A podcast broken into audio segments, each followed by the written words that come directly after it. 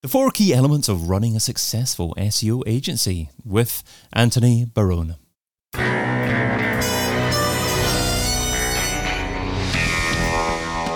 InSearch SEO podcast is brought to you by SimilarWeb, helping you build better SEO strategies with digital intelligence, insights, and data. Hey, it's David. What's the difference between a successful SEO agency and a struggling agency? That's what we're exploring today with a man who was the third hire at Studio Hawk Australia. Since then, he's moved to the UK and is the co founder and managing director of Studio Hawk UK. A warm welcome to the InSearch SEO podcast, Anthony Barone. Thank you very much, David. How you doing? Hey, Anthony, thanks so much for coming on. Well, um, you can find Anthony over at studiohawk.co.uk. So, Anthony, is uh, SEO in the UK much different to SEO in Australia? I think it is. I think uh, in the UK we've got a bit more, we've got a bigger market, we've got more knowledgeable people, we've got uh, a lot more competition on the agency side, and this is just the UK agency side. You've got great people, great agencies from all walks of life, um, dealing with B two B or B two C. And then on the in-house side, you've got a lot of uh, more knowledgeable people who, as an agency myself, having to deal with those in-house people, they really make you step up your game. I would say. So yeah, a lot more knowledgeable people on the in-house and agency front. So, but you know, healthy competition is good.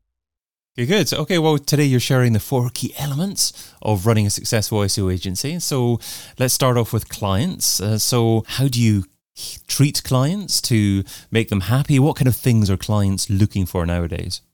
So, clients, I think nowadays they've got a bit more of an understanding um, as to what SEO is. But the biggest thing for us is matching the SEO strategy with the business goals. So, making them understand how all this SEO jargon will actually match to what they want to achieve. And that's the biggest thing for us. So what we want to try and do is we try and create wow, try and keep, keep the clients happy, but also just try and make sure that they understand what we're doing. Because if they understand what we're doing, well, you're more likely to get buy-in. You're more likely to, to, you know, be able to speak their language. They just know the X's and O's in their life and their business and in their bubble. And when you come at them with like SEO jargon, oh yeah, I did like 40 meta title tags and fixed up this on the privacy policy page and all this other stuff. And it's just like, they don't know what that is. But if you can match that to their business goal, saying, hey, we created um, this blog which led to an, a rise in clicks and impressions for this keyword, which has helped lead to X amount of bookings.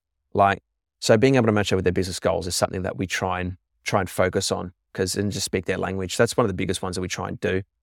And do you have or have you had clients that um, perhaps have unrealistic goals or goals that are tricky to track to to to measure against from an organic search perspective?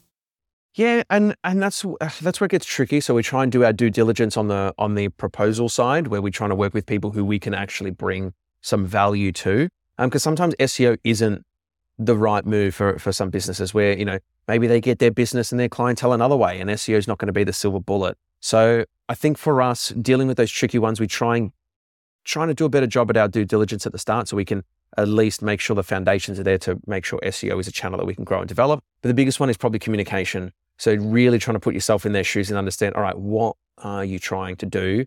And then just you just got to try and be smart about terms of trying, trying to figure out their their goals and how best we can track it. Not everything's going to be trackable. Not everything's going to be guaranteed in SEO.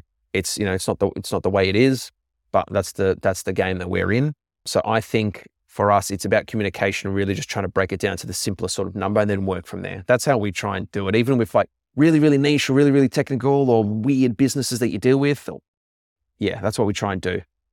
And what kind of trends are you seeing in terms of what clients want to do in house and what they want to use agencies for?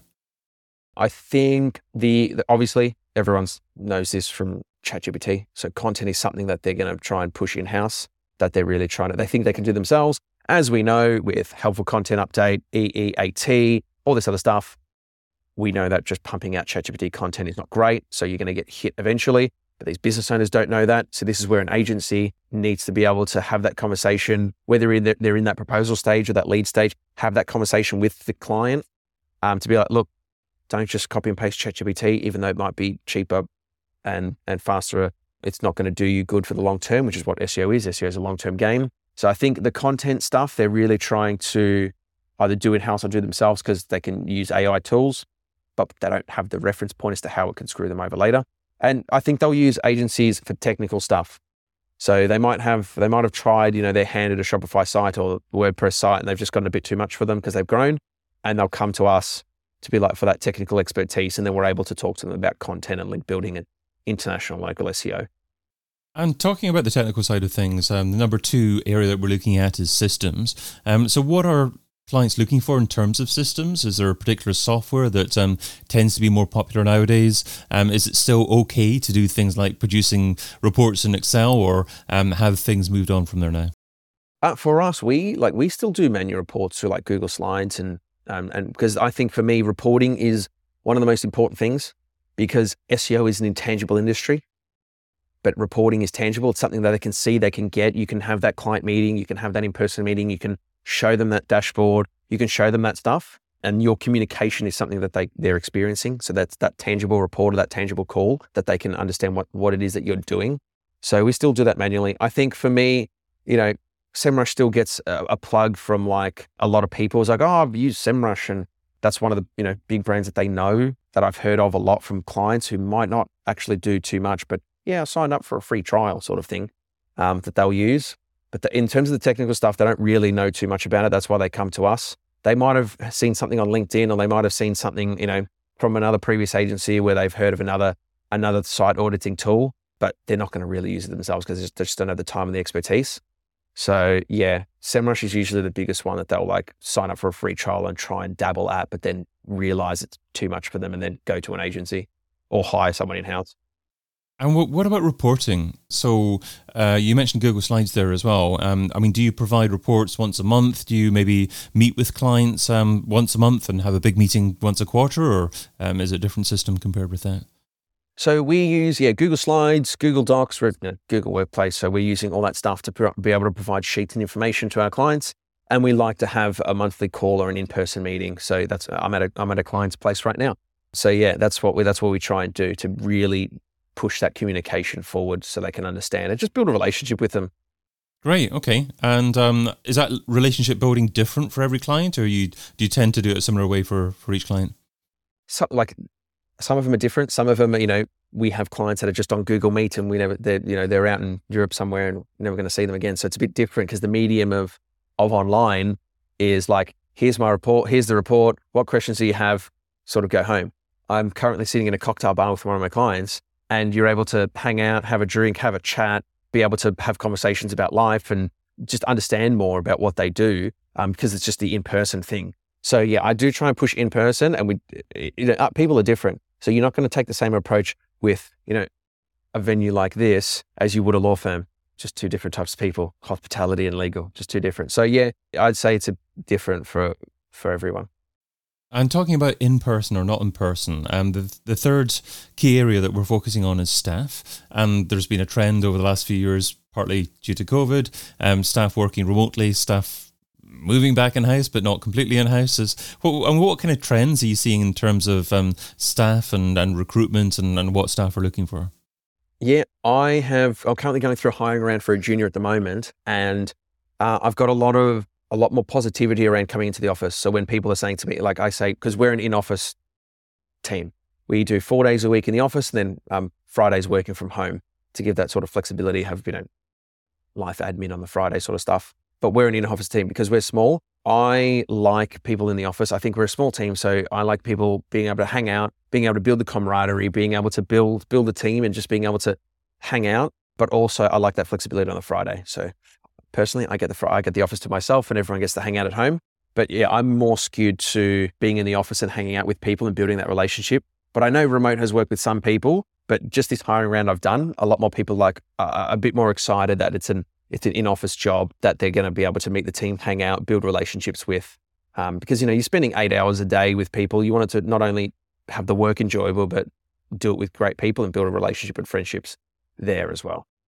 And what does staff training look like, like look, look like nowadays? And also, how do people look to evolve their careers in SEO? Because two years out, three years out seems a very long time, certainly with AI as well. So, how, how do you plan for that? Yeah, two years out of SEO, three years out of SEO, you're going to be behind the eight ball. Like you see this with uh, clients or people you're talking to, where they're like, "Oh, I did SEO like eight, ten years ago. Is it still the same? Can we do like doorway pages and white, white key, white text keywords in the footer and stuff like that?" Yeah, two years out is good. I think for for us, we've got our own training platform called Hawk Academy, which goes from basic to advanced SEO that we train all our juniors on. and we you know we we give out to clients. So that's one. But also, I see SEO as like it, it's very practical. You could read about SEO all day, but until you jump into a website, until you work with other people, until you even read case studies and things like that, to be able to input those learnings onto a client, it's not going to like you're not, you're not going to go as far. Like you could read about kicking a football all day, but until you actually kick a football, you're not going to know. And that's what SEO is like. So for me, ongoing training is the industry is great. So you're learning from other people in the industry. So LinkedIn, Search Engine Land, Search Engine Journal, great blogs, great newsletters, Aleyda, Solis, Steve Toth, their newsletters, those types of things are great because we get to then chuck them in our internal Slack. Hey, look at this from so and so. Look at this great blog. Tom Critchlow is another one with that higher level SEO strategy stuff. So just learning from others. And that's what I like about the community is that a lot of people are doing a lot of really cool stuff that you can learn from and implement because SEO is not like some sort of medical degree where you've got like a standards and association like like that. SEO is what works for one client won't work for another. What works for one business won't work for so and so. This platform's different to that one. This issue is not the same as on this platform. So learning from others and then just literally having a go. So I like to throw my people in the deep end, but with the safety boats around them and go, hey, have a crack at this WordPress website and do this, this, this, see how you get on. And then go from there, because that's what it is. You say that you're recruiting a junior at the moment as well. What are maybe a couple of questions that you ask them to try and pinpoint whether or not they're the right person for your agency?